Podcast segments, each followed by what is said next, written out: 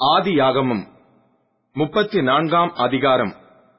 லேயாள் யாக்கோபுக்கு பெற்ற குமாரத்தியாகிய தீனாள் தேசத்து பெண்களை பார்க்க புறப்பட்டாள்.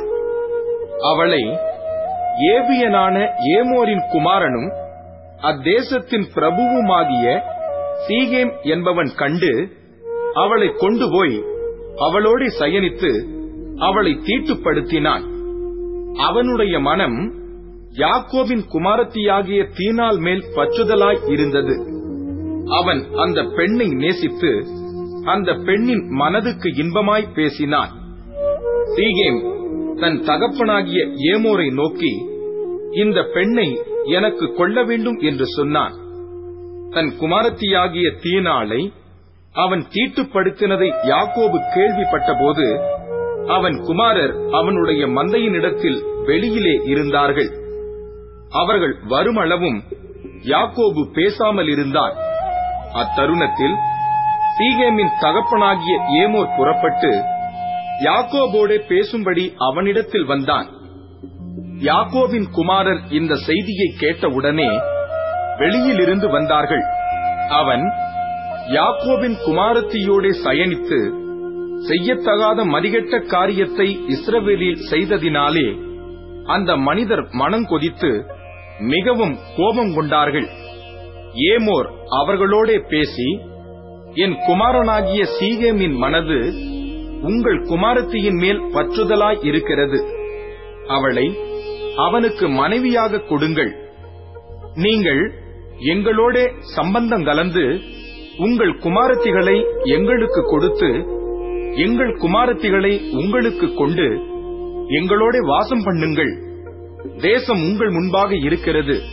இதிலே குடியிருந்து வியாபாரம் பண்ணி பொருள் சம்பாதித்து அதை கையாண்டு கொண்டிருங்கள் என்றான். சீகேமும் அவள் தகப்பனையும் அவள் சகோதரரையும் நோக்கி உங்கள் கண்களில் எனக்கு தயவு கிடைக்க வேண்டும். நீங்கள் என்னிடத்தில் எதை கேட்டாலும் தருகிறேன். பரிசமும் வெகுமதியும் நீங்கள் எவ்வளவு கேட்டாலும் உங்கள் சொற்படி தருகிறேன்.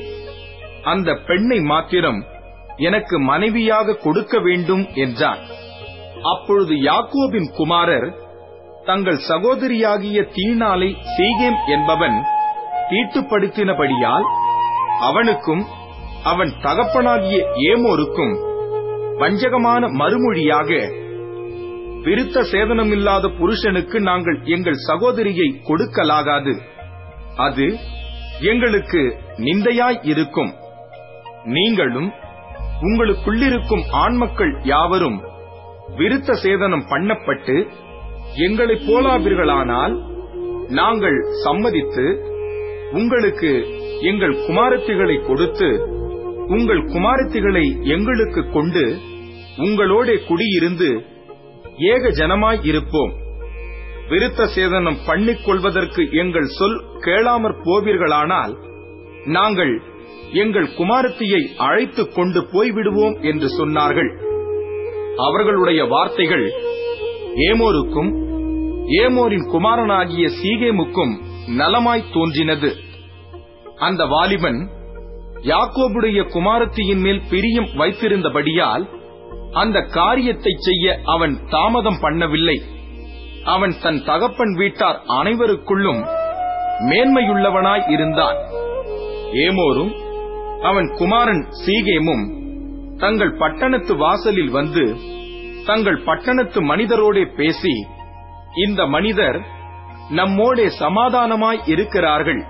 ஆகையால் அவர்கள் இந்த தேசத்தில் வாசம் பண்ணி இதிலே வியாபாரம் பண்ணட்டும். அவர்களும் வாசம் பண்ணுகிறதற்கு தேசம் விஸ்தாரமாய் இருக்கிறது. அவர்களுடைய குமாரத்திகளை நமக்கு மனைவிகளாக கொண்டு நம்முடைய குமாரத்திகளை அவர்களுக்கு கொடுப்போம். அந்த மனிதர் விருத்த சேதனம் பண்ணப்பட்டவர்களாய் இருக்கிறது போல நம்மிலுள்ள ஆண்மக்கள் யாவரும் விருத்த சேதனம் பண்ணப்பட்டால் அவர்கள் ஏக ஜனமாக நம்மோடே வாசம் பண்ண சம்மதிப்பார்கள். அவர்களுடைய ஆடு மாடுகள் ஆஸ்திகள் மிருக ஜீவன்கள் எல்லாம் நம்மை சேருமல்லவா? அவர்களுக்கு சம்மதிப்போமானால் அவர்கள் நம்முடனே வாசம் பண்ணுவார்கள் என்று சொன்னார்கள். அப்பொழுது ஏமோரின் பட்டணத்து வாசலில் புறப்பட்டு வரும் அனைவரும் அவன் சொல்லையும் அவன் குமாரனாகிய சீகேமின் சொல்லையும் கேட்டு அவனுடைய பட்டணத்து வாசலில் புறப்பட்டு வரும் ஆண்மக்கள் யாவரும் விருத்த சேதனம் பண்ணப்பட்டார்கள். மூன்றாம் நாளில் அவர்களுக்கு நோவெடுத்துக் கொண்டபோது யாக்கோபின் குமாரரும் தீனாளின் சகோதரருமான சிமியோன் லேவி என்னும் இவ்விரண்டு பேரும் தன் தன் பட்டயத்தை எடுத்துக்கொண்டு துணிகரமாய் பட்டணத்தின் மேல் பாய்ந்து ஆண்மக்கள் யாவரையும் கொன்று போட்டார்கள். ஏமோரையும் அவன் குமாரன் சீகேமையும் பட்டய கருக்காலே கொன்று சீகேமின் வீட்டிலிருந்த தீனாளை அழைத்துக் கொண்டு போய்விட்டார்கள். மேலும் யாக்கோவின் குமாரர் வெட்டுண்டவர்களிடத்தில் வந்து தங்கள் சகோதரியை அவர்கள் தீட்டுப்படுத்தினதற்காக பட்டணத்தை கொள்ளையிட்டு அவர்களுடைய ஆடு மாடுகளையும் கழுதைகளையும் பட்டணத்திலும் வயல்வெளியிலும் இருந்தவைகள் யாவையும் அவர்களுடைய எல்லா கட்டுமுட்டுகளையும் எடுத்துக்கொண்டு அவர்களுடைய எல்லா குழந்தைகளையும் ஸ்திரீகளையும் சிறைப்பிடித்து வீட்டிலிருந்த எல்லாவற்றையும் கொள்ளையிட்டார்கள்.